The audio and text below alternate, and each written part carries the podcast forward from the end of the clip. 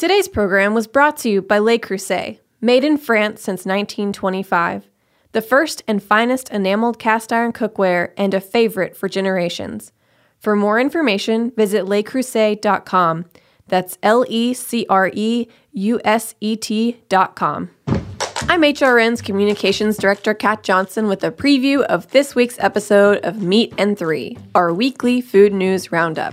It's Thanksgiving, so we're talking turkey with sweet potato casserole, stuffing, cranberry sauce, and pecan pie. But we're also discovering some surprising truths about this holiday. As it turns out, roasted turkeys are actually nowhere near the original Thanksgiving tables. In fact, most of the foods we eat for Thanksgiving today weren't eaten in Plymouth. And you know, a lot of the dishes came about, well, because of the products that were on the shelves and the marketing that told us this is the product we should use. Every once in a while, though, the consumer creates the food trend. Care to top the turducken, anyone? Uh, I've got to give credit to this fellow that said this is the best pile of meat I've ever had, and then said, "But if you added bacon." Tune in to this week's Meat and Three on Heritage Radio Network, available wherever you listen to podcasts.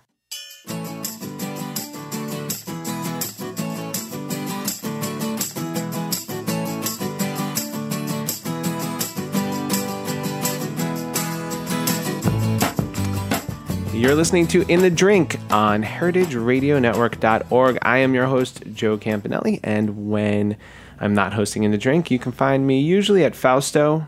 Uh, sometimes I stop by Celestine, where I'm also a partner. Um, and uh, I also work on a little wine project called Annona. So check that out, please. Uh, enough about me. I'm really excited about today's guest. Uh, I think we are three-peating here uh, for sure uh, someone who I do I get I, a jacket? Is that it's the the Saturday Night Live the five Pete jacket? the five Pete jacket Talia Baiocchi. okay, so I, I'm putting a request in that on my fifth visit I get a jacket. Okay, Okay. a drinking jacket. Yeah, Yeah. You- oh, we'll, we'll make one for you. Great. you deserve it. Um, yeah, so Talia's here. She's she's back. She is the uh, editor in chief of Punch. Um, she is the author, co-author of several books, including Sherry and Spritz. And uh, Punch is putting out a series of books. Uh, they recently put out a, a beautiful. Uh, I think this is the perfect gift for the holidays. Everyone should get one. It's called the Mini Bar.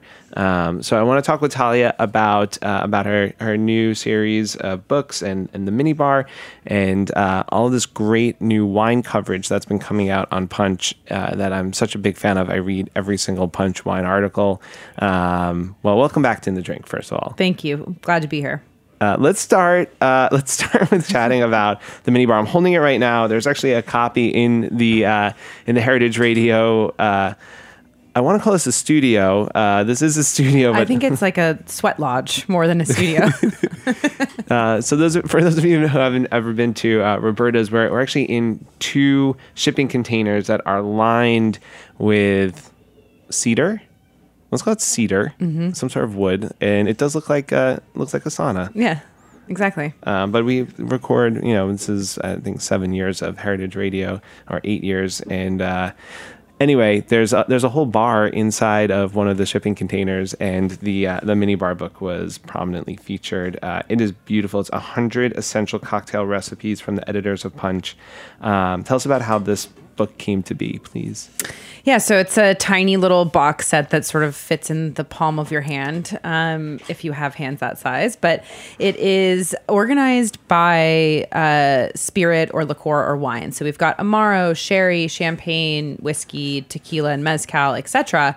And for us, you know, part of our our book program, it either works in two ways. So um, our two books, we do two books a year with Ten Speed, and sometimes those books are are a product of trends that we see in the market. Um, Spritz is a great example of that. We were like, all of a sudden, we're seeing tons of spritzes everywhere. How do we create a printed product as a digital magazine on a faster timeline than a book publisher might? And so that's sort of our MO when it comes to our book production. It also works the other way, where we take uh, content that we've produced for the site that we feel like can actually translate nicely into printed format, whether that is a gift product like Minibar or a book. So Minibar was of that second ilk. Um, so we took a bunch of the recipes on the site that we felt were important, um, essential, if you will. So mostly classics and then modern classics. And we wanted to organize them by category and then create little booklets where you could also write your own recipes down. So, um, and there's in the back of each of those, it's like a little worksheet area where you can like have like, you know, your notes either on the recipes in the booklet or your notes on, you know, riffs. So the idea was here are the essential classic cocktails, but here are also modern classics that evolved from them. Take these and then make your own. Um, but uh, we use the same illustrator that I used for Spritz, which I wrote with Leslie Pariseau. Um, came out a couple of years ago. His name's Matt Allen. Um, he works with us a lot on Punch, uh, and he's you know we've we work with you know about five to seven depending on on what we're doing core illustrators for Punch, and Matt is somebody who has really helped um, create the look and feel for the site. And so, how does uh, how does the process work? Like what Making a book? like making a book um, i mean you, because at this point uh, these are uh, articles that and they're recipes that you've already published Mm-hmm. right so um, how do you go about choosing them how do Mm-hmm. you go about you know coordinating with the illustrators as does it fall on on you do you bring in some other people how does this work In this case, we worked with Potter Gift, which is uh, Clarkson Potter. It's a publisher in New York. Um, they're basically sort of the sister publisher to 10 Speed Press, which is out in Berkeley. Um, and we worked with Potter Gift to basically concept this. Um, worked with the art director for Potter Gift on all of the illustration. We're heavily involved in that in that process. And then as it the nuts and bolts of it with the recipes, we look at the stuff that's on the site digitally. And sometimes it's a it's an easy slot in, and other times we have to make adjustments where we cut things down, we change the voice. Um, you know, a lot of the recipes that are in here were published on Punch over the course of five years. So um, you when you put them all together, you know, you want to make sure that the tone, you know, for example, is consistent throughout. So we took all those recipes as a group, we sort of narrowed them down to our core 100, um, and then wrote, you know, a introduction to each of the categories, very short within each book. Well, I have to say this is uh, I think it's really beautiful, and I feel like you get a lot in a small project. In a small product, you know, for a uh, if you have a small New York apartment, uh, this would fit really nicely into it. It's not like a really big book, but you, you there's just there's just a ton of stuff. There's these ten little books. Even the vodka one, like that seems appealing and alluring to me. I only you guys could get me excited about drinking vodka and working on some of those recipes. There's some good drinks in there, and you know, for us too, it's important to make sure that these recipes were not complicated. Um, so there's very few of them have sub recipes, and by sub recipes I mean like a syrup, for example, outside of your your simple syrup. So a lot of the cocktail books that are in the market right now, I think it speaks to how far we've come in cocktails that they're quite complicated. I don't know if you've seen the aviary cocktail book, for example, and you know these are drinks that have like you know 20 ingredients. It's like trying to cook out of the 11 Madison Park Correct. cookbook. Like, you, you just can't do Yeah. it at home. It's it takes so much work. Yeah. And so we felt like, you know, there's there's I think the market is kind of swinging back around where people are looking for stuff that's really accessible. Um, and that was sort of the the the aim with this with this one. Yeah, and if you just use three or four good quality ingredients, Yeah. liquors, and or fresh juice, it's going to be delicious. You shouldn't need 10, 10 bottles of something to make a cocktail. And for most of these, it's like you have that core, you know, whether it's a bottle of tequila and some fresh juice, you should be able to make most of the drinks in here, more or less. Yeah, I think it's unrealistic for most people. I know you, as an editor in chief of a of a drinks lifestyle publication, you probably have hundreds of bottles at home, but most people not so much. Yeah, exactly. I mean, we have basically half of an office dedicated to to bottles, and it's just not feasible if you live in New York to have that kind of inventory. So, how do you at this point um, divide your time between all of the exciting projects that are going on at, at Punch? And uh, um, I know you're, you're working on these two books a year, more or less. Uh, Punch is, seems like it's really expanding and growing, and you have just greater and greater writers that are joining you.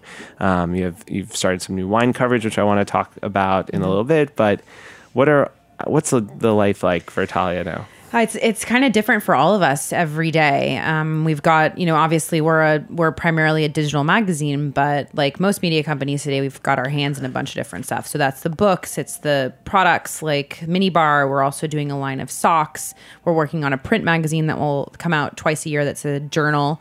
Um, so there's a lot of there's a lot of stuff that you know that we're able to do, and I think for us, what's exciting is that we've spent you know there was a lot of blood, sweat, and tears that went into building this brand, um, and now that together we've as a team built this brand, we're like, okay, well, what can we do with it? And the opportunities that you know it's it's about taking the right opportunities and and um, you know giving people you know a, an experience of the brand that's outside of the web, and that includes events as well. So I think for all of us, it's like you know yesterday Lizzie who's our art director, we spent you know a couple hours working on a mock up for the print magazine, and and you know then we'll switch from that to to working on you know this women's empowerment tour that we're doing with Bacardi, and so there's a lot of there's a lot of different stuff every day, and so you know the great thing about the team is everybody's nimble and everyone is kind of aware of what each person is working on, and we're always working together, and that's the beauty of I think a small team. Mm-hmm. And tell us a little bit more about the print publication, if you can. I mean, what is the what was the impetus for it? Do you think? Uh, I guess everyone, even if you're not in the you know publishing industry, you hear about the challenges print. and of with print. Yeah, and is this is it something that's more just like an extension and uh, you know a way for people to hold and touch punch in, Mm-hmm. in their in their house, or do you think it's like a viable business on on its own? We see it more as not not necessarily a, a business play for us. It's more of a brand extension. We mm-hmm. from the very beginning, you know, we being associated with Ten Speed Press and Penguin Random House, um, which is this incredible book publisher. You know, we have the ability and access to creating print products, and so a print magazine, a journal, you know, it's not going to be something that comes out monthly, twice a year, um, and they'll be themed and they're meant to be collectible items. And so there's so much content we create for Punch, super visual um, that we feel translates directly to a print magazine. And all the content that lives in this print magazine will be separate from the site, but you'll find that content still ports into Punch punchdrink.com, but it'll be in a different way. So we'll do a long form story in Mexico and maybe the video will appear on Punch. So we're trying to find ways to kind of split these things up and have them feed each other. Um, but to answer your question, I mean, the, the print magazine is really, it, it, you know, for us, we feel like our content and what we do really translates well into that format and we can create something that feels evergreen and collectible for, you know, fans of the site. Well, the, the, I'm a fan of the site. The site is beautiful, but also the things that you uh, that are physical that we can hold. The books that you guys have published are really beautiful as well, and so I'm really excited for for Thank this to come out. It's going to be. uh, It's, it's just going to be awesome. Um, I want to talk to you more about your wine coverage because when Punch started, um, uh, there was definitely a focus more on spirits and Mm-hmm. the culture of spirits. Uh, there was a lot of articles trying to find the terroir of, of liquor, which was so interesting. Um, but as someone who loves, I have to admit, I love wine even more than uh, than, than spirits, and no, I do, I do love spirits as well. I know that you worked in wine before uh, before all of this. Um, tell us about how uh, your, you know, the the your foray into into writing about or publishing wine articles on wine, and what what that's been like. Yeah, I mean the funny thing is, is that I came from wine, and and I think Punch is is uh, you know I, we you know people are aware of our wine coverage. We've got Jon Bonné, who is this like incredible wine writer who came from the San Francisco Chronicle, was a critic there, um, and we've been very lucky to have him essentially lead our wine content. But I think when people think about Punch, they think about cocktails and spirits primarily, um, and we've made a real effort over the last couple of years to really increase the coverage on wine and and make it more of a destination for people who, you know, are already we see Punch as like there's a bunch of different access points. It's called Punch for a reason. Like everyone should be able to come, kind of dip a cup in, get some, take away something from the site. But um, with wine, um, it's tough. It's tough to create content that you know it feels really accessible and easy, and is for that person who's just exploring, um, versus somebody who's the already converted. Because I think we do a, an excellent job of creating content for folks who are already interested in wine and looking to go deeper. And John is the person who leads that. Um, we've also got Zach Sussman and Megan Krigbaum who are sort of leading that other end of the spectrum. Primarily Megan, who is so good at creating wine content that feels accessible without dumbing it down. Which is there is a, I mean, you know better than anybody. It's the same thing when you're talking about wine in a restaurant. Like there's a fine line between talking down to people and and giving them information that they feel like they can connect to if they don't have all the background information that we are privileged to have. So uh, it's an ongoing for us. It's like for me, it's it's the hardest category to create content for. I mean, cocktails easy. You can go home, you can make something. Um, you can't go home and make make a bottle of wine, right? And even with beer, there's this whole home brewing culture. It's interactive. It feels DIY. You can experience it yourself. Wine is something that, by nature of what it is, like there isn't that that personal connection. You can't kind of get your hands dirty with it, um, and it changes so often that it's really difficult to continue to create content um, and keep up with that. Whereas spirits are standardized to a degree. Yeah, that's true. Yeah, you can have a couple of ingredients in the house and you can make that recipe and vodka uh, or the gin is going to taste the same this year as next year but mm-hmm.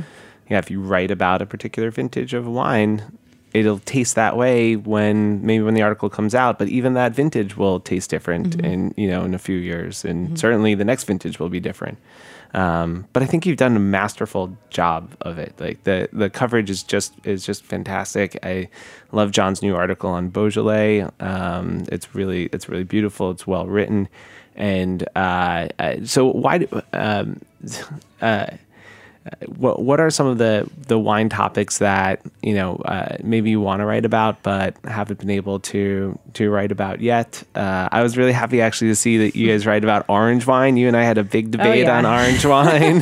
was that was that a hard one for you to sort of green light? I mean, look, like I think that orange wine has has come a long way, and I think that's been what was validating about that. I mean, John. So John does these these categorical kind of insider's guide, which is like everything you need to know about this thing right now. So it's not like it feel it's it's giving you a window into the zeitgeist. It's answering the question in the case of Beaujolais, like why is Beaujolais this juggernaut? Like why is why does it seem like Gamay is everywhere and it is everywhere? Um, and so he used that to explain the flavor profile of Beaujolais and what it represents and why it feels so relevant to wine culture right now. In the case of orange wine, we saw this like crazy explosion of orange wines in the market after the sort of initial thrust from the guys in in Friuli in Slovenia, um, who are the pra- the real practitioners of this, and obviously the the folks down in Georgia who are arguably the you know they were the the birthplace of of this style of winemaking.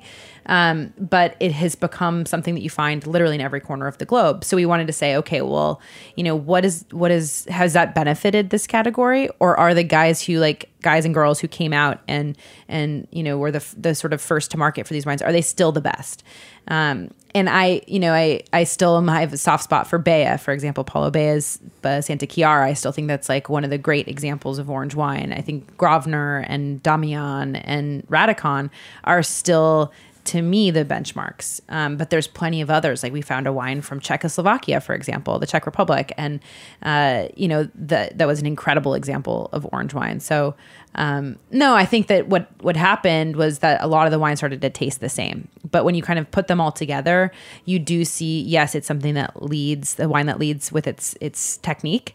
Um, but there are real, you know, sort of regional differences. So it was a, you know, it was a reminder that you know you're you're that things change really dramatically in wine over the course of five years. You know. So it seems that the publication is, in a lot of ways, reflecting the interests of what some of the restaurants and sommeliers and, and winemakers who you, who you like are are doing. Like, how much of it is uh, reflecting what's out there in the public and giving the public what they what they want, and how much of it is you know coming from stuff that that you guys have your own personal interest in. I think with especially specifically with John's coverage, it's an effort to lead the conversation, and and I think he's somebody who is ca- capable of doing that. He's you know he's literally in France like every three weeks, you know, and he's writing a book about the new French wine, and he was you know so embedded in California. Um, so his column really the point there is to lead the conversation about wine culture, where it's going, and what's happening in each region. Um, whereas you know I think some of the other coverage that we do is a response to what we see the audience is looking for. And I think as an as an editor and running a magazine, like you want to have a healthy balance of both those things. You never want to be captive to your audience. You want to still be out there and, and taking chances and doing things that you believe in, whether or not you think they're to you know be backed up by analytics.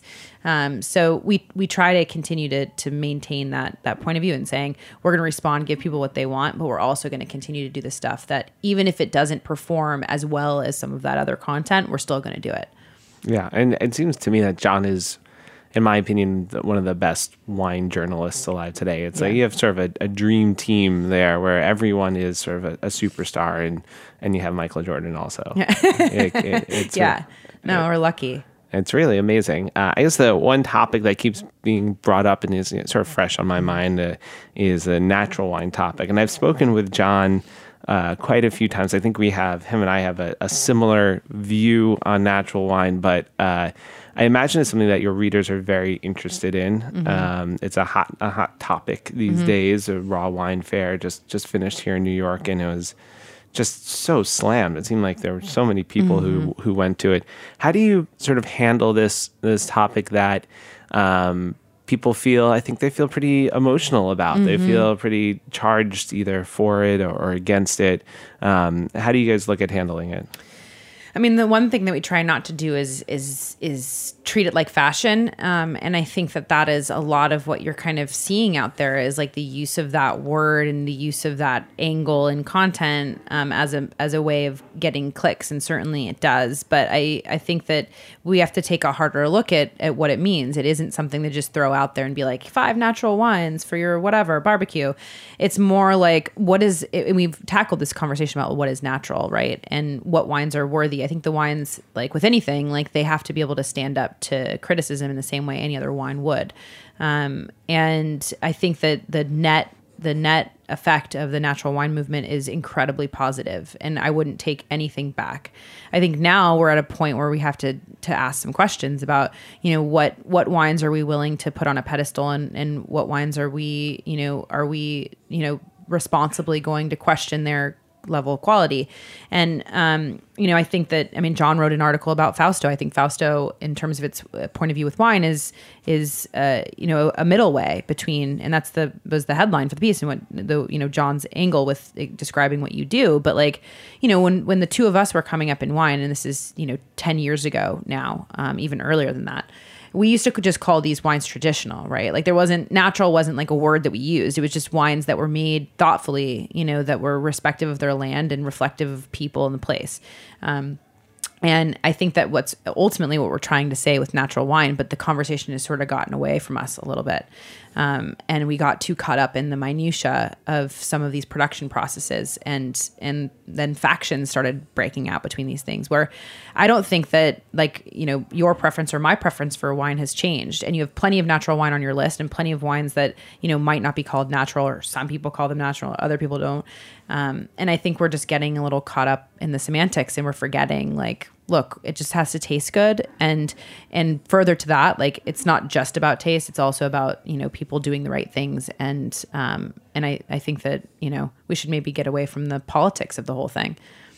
But you know i don't think that's going anywhere for now Yeah, I, I totally agree with you, and uh, that's the, the the challenging thing about it is I think what you what you hit on, or there probably are some wines where everyone would agree like is they're they're the natural wines, Yeah. right? They're like the all the way, but then there's these like wines that are kind of in the middle where like, even like Nicolas Joly mm-hmm. would not be allowed to present his wines at the raw fair. Mm-hmm. He is the you know the person who's credited with starting the biodynamic movement in wine, mm-hmm. uh, but he uses a little bit too much sulfur. And so, it, like to me, those wines seem like like he's doing a good thing. Like he is, and if if uh, if farming without chemicals was, uh, you know, if there's a positive moral thing that you can do, if that if that is, then then he is doing it right. He's doing it in the right way, but it's not natural enough for for the natural wine. So that's that's the confusing and challenging thing about it. It's like, what are we doing when we're saying that the heroes of this, the early heroes of this movement, or the people who helped seed this movement, are no longer welcome? And I think that is something where you got to say, are we just are we just taking this thing too far? Mm-hmm. Mm-hmm. That's a really good point. Uh, but on that really good point, we're going to take a little break, and uh, I'm going to let let it sink in a little bit. uh, we'll be right back after this word from our sponsor.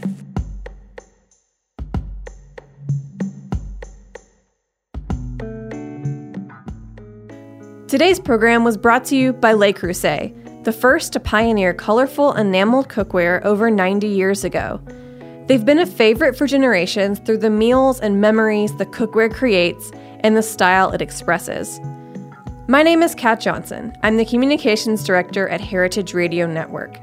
When I'm not making food radio, I'm making food, and my favorite cookware is the 8 quart marine blue Dutch oven that never leaves my stovetop. Not only because I use it constantly, but because cabinet space is at a premium in New York City kitchens. My boyfriend and I were gifted our Le Creuset by his family last Christmas, and it was the first piece of enameled cookware we'd ever owned. I'd been fawning over the marine blue color, especially when I realized there were only a few left in stock. When we unwrapped the box, we were pleasantly surprised to see how big this thing was. I immediately started imagining what I could cook roast chicken, Texas style chili, a leg of lamb, or my favorite, a huge batch of Marcella Hazan's bolognese. Head to lecreuset.com slash HRN, that's L E C R E U S E T dot com slash HRN to see all the new products and amazing holiday gift deals. HRN listeners will get 20% off the new Le cookbook with the code HRN. All right, we're back with Tali Baiocchi, the editor in chief of Punch, uh, and we were talking about their wine coverage. Um, what, are what are you guys working on right now in terms of wine coverage? We're actually working on a pretty big project that that John is spearheading, which is um, basically the the 50 essential wine lists in America.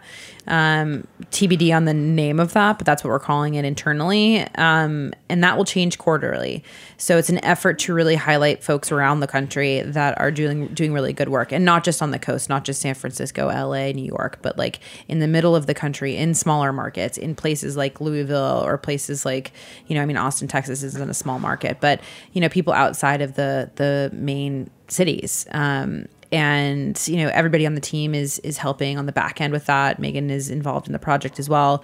Um, so you know we're really excited to to release that and and keep it up to date. And we built a a new recipe template to support this project. And um, down the line, we'll probably do the same thing with with cocktail bars as well. But we're going to kick it off with wine. And how is he going about doing the, the research? Of how do you, how does he find out about the best wine list in Louisville, Kentucky, or something like that? So it's basically uh, everybody pooling together their group of contacts um, in the in the in the wine space and and just calling in tons and tons of wine lists because as I'm sure a lot of people realize, there's not a lot of them online, which can be a real pain in the neck.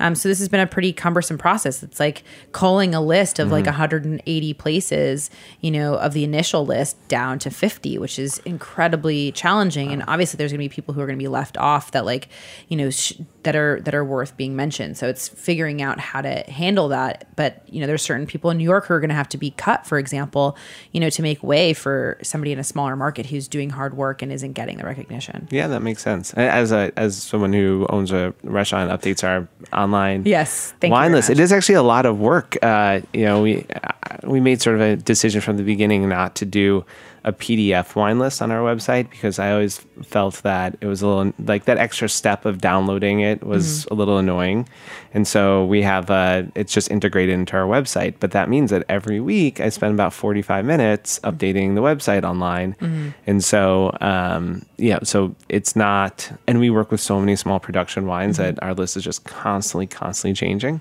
Uh, so it's not always exactly. I try to remove the 86s every every night so that uh, right when we first opened, we had a sommelier come in from a restaurant in Manhattan. She saw a wine on our list and uh, on on our website, and she came in for that specific wine and it 86 the night before. And since then, I always just try to remove, at least remove the 86s uh, Yeah. or the wines that have sold out the night before uh, from the website. But um, yeah, I think that's that's a lot of that's that's a lot of work for him to go through and uh, and and get all those. Is there is there a, a wine hub that is surprising where you know not New York, San Francisco, Chicago, uh, L.A. somewhere where there's a lot of good wine lists? We're like, oh, I didn't think we'd actually have multiple entries from this place. I mean, I think that that Seattle and Portland have both. I mean, these are not small cities, but Seattle and Portland have always had like a healthy wine scene, um, and and you know, like some West places Coast have- Portland or East Coast Portland? uh, West Coast Port- West Coast Portland. Um, there are some places, of course, in in East Coast Portland as well. But um, but I think both those cities have always had like a really healthy wine, you know, culture, um, and uh, you know, an ear- early adopters of of natural wine and and have found their own way to represent those wines. Um, so and like in a way that like feels really unpretentious. So it's always it's always nice to see that that there's really a unique culture in in both those places i would say. Um, and then of course like you know there's there's plenty going on in in texas and it's not just steakhouses obviously um, even in place like dallas. So um, so yeah I, I think it's just it's pretty exciting to see really really small markets that are are you know that could be a conversation leader even in a place like New York. Yeah. Uh, have you made the final cut yet, or you're still sort of debating over? Still debating. I think Okay. there's like a there's a final there's a final like five that that are TBD and and some of the bigger markets are obviously the hardest. Like LA and New York are really hard because there's there is like a glut of of great you know talent in both those places, especially in New York. Um, and not just because I'm biased because I live here, but um, but like how do you how do you choose just just four lists in a place like New York? I mean, so the thing, the good thing about it is that it will change quarterly. So there is there is an opportunity to take a closer look at every single thing every time it's updated and bring some of those folks who um, might not have made the first first cut into the fold. Now, I mean, now I want to ask you, like, what are some of your favorite wine lists? But I don't want you to I feel like you have to give it away and reveal it. Uh, I'm, maybe I'll ask you offline. But I really love Fausto, oh, thank you.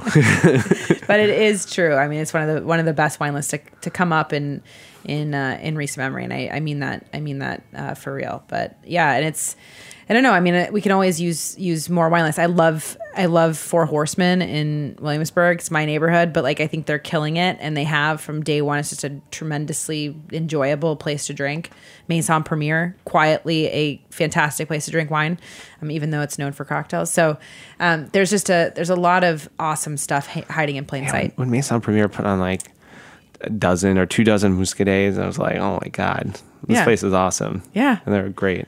And Yeah. great champagne lists. So it's And like if you're ever like in the hood and you really want a great bottle of champagne and some oysters, like that's your spot. Perfect. And the food at Four Horsemen is like top notch. I Yeah. think it's so delicious. It's like not. I mean, the thing, the fact that people call it a wine bar, it's like not even a wine bar. It's Mm-hmm. like something else entirely, which is why I love it. I agree. You're lucky to live close to it. Yeah, I know. You're really lucky. And and what uh, what about the next series of books? Can you talk about any any new book that, that you're working on? Yeah, so we've got um, the we just had uh, another book come out called Winter Drinks, um, which is under the Punch. uh, It's by the editors of Punch, another one, um, and that is similar to this project. It was us kind of going through this the recipes on the site that we think are are our favorites in the winter category, um, and then you know creating a bunch of recipes ourselves in house. And this the angle for this book was also for it to be user you know user friendly. It's meant for somebody who's kind of just getting into cocktails. Um, so nothing is you know there's only a few syrups that you would have to make to make these drinks, just super easy. And we tried to limit the number of ingredients that you would have to buy to stock your quote unquote winter bar. Um, so using fewer ingredients for you know basically a, an, another you know hundred recipes. So um, that just came out, and then we've got. I'm really excited. In in 2020, we'll have two wine books that come out under the Punch imprint. Um, and we're working with Zachary Sussman on both of those. Um, one is called the Essential Wine Book, um, and that is part of a series that we've done. We've done the Essential Bar Book, the Essential Cocktail Book, and then wine um, will hit in in the fall of 2020. And then we're also doing a sparkling wine book with with Zach as well. Oh, that's great. And Yeah. are are you working on any? Do you foresee yourself doing any books uh, without the editors? You've you know you've written Sherry, which is so such a great book. I've I've read it cover to cover. Um, do do you picture that being part of what you'll do at some point? I think for for drinks books, um, for the moment, I'm I'm gonna probably just just w- wait it out and and focus on punch for the minute, and um, and who knows, like down the line, if there's something that feels like a topic that I really want to get my hands dirty uh, on, then then then that will be it. But right now, I'm really enjoying being kind of the project manager, project editor, um, and collaborating with the editors at Ten Speed for these books and getting this imprint sort of you know within within Ten Speed off the ground and and rolling. And um, and making sure that all these books like f- you know really feel like punch um, and, that's like a full time publishes Punch as well. Yeah. right. exactly And what what is that relationship like? What it seems like that would give you a lot of great resources. So, it, so I launched the site with with Aaron um, Wehner, and he runs both Ten Speed, Clarkson Potter, Potter Gift, Harmony. He basically runs illustrated publishing for for Crown, which is a division of of Penguin Random House. Um, and I mean, he has been a, a mentor to me from the beginning, along with Lorena Jones, who's also a publisher at Ten Speed.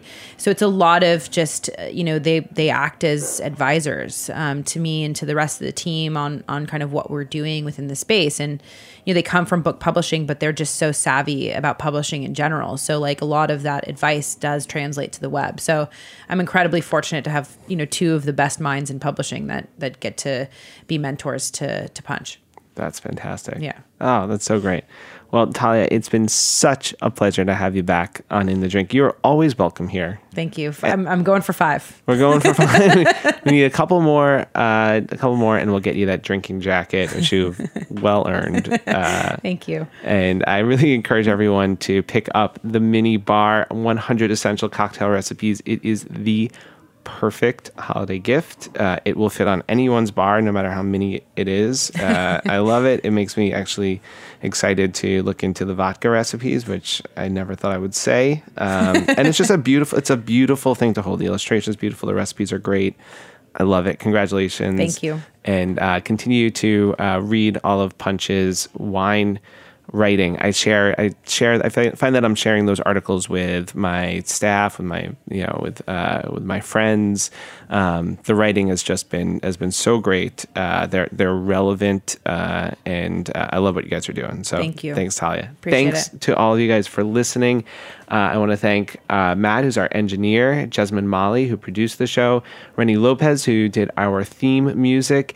If you like In the Drink, please uh, subscribe on App, Apple Podcasts or wherever you like to listen to podcasts and leave us a review. That helps us get the word out about In the Drink. Uh, thanks so much. We'll talk to you next week. Thanks for listening to Heritage Radio Network, food radio supported by you. For our freshest content and to hear about exclusive events, subscribe to our newsletter. Enter your email at the bottom of our website, heritageradionetwork.org. Connect with us on Facebook, Instagram, and Twitter at heritage underscore radio. Heritage Radio Network is a nonprofit organization driving conversations to make the world a better, fairer, more delicious place. And we couldn't do it without support from listeners like you.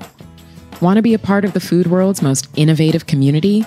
Rate the shows you like, tell your friends, and please join our community by becoming a member. Just click on the beating heart at the top right of our homepage. Thanks for listening.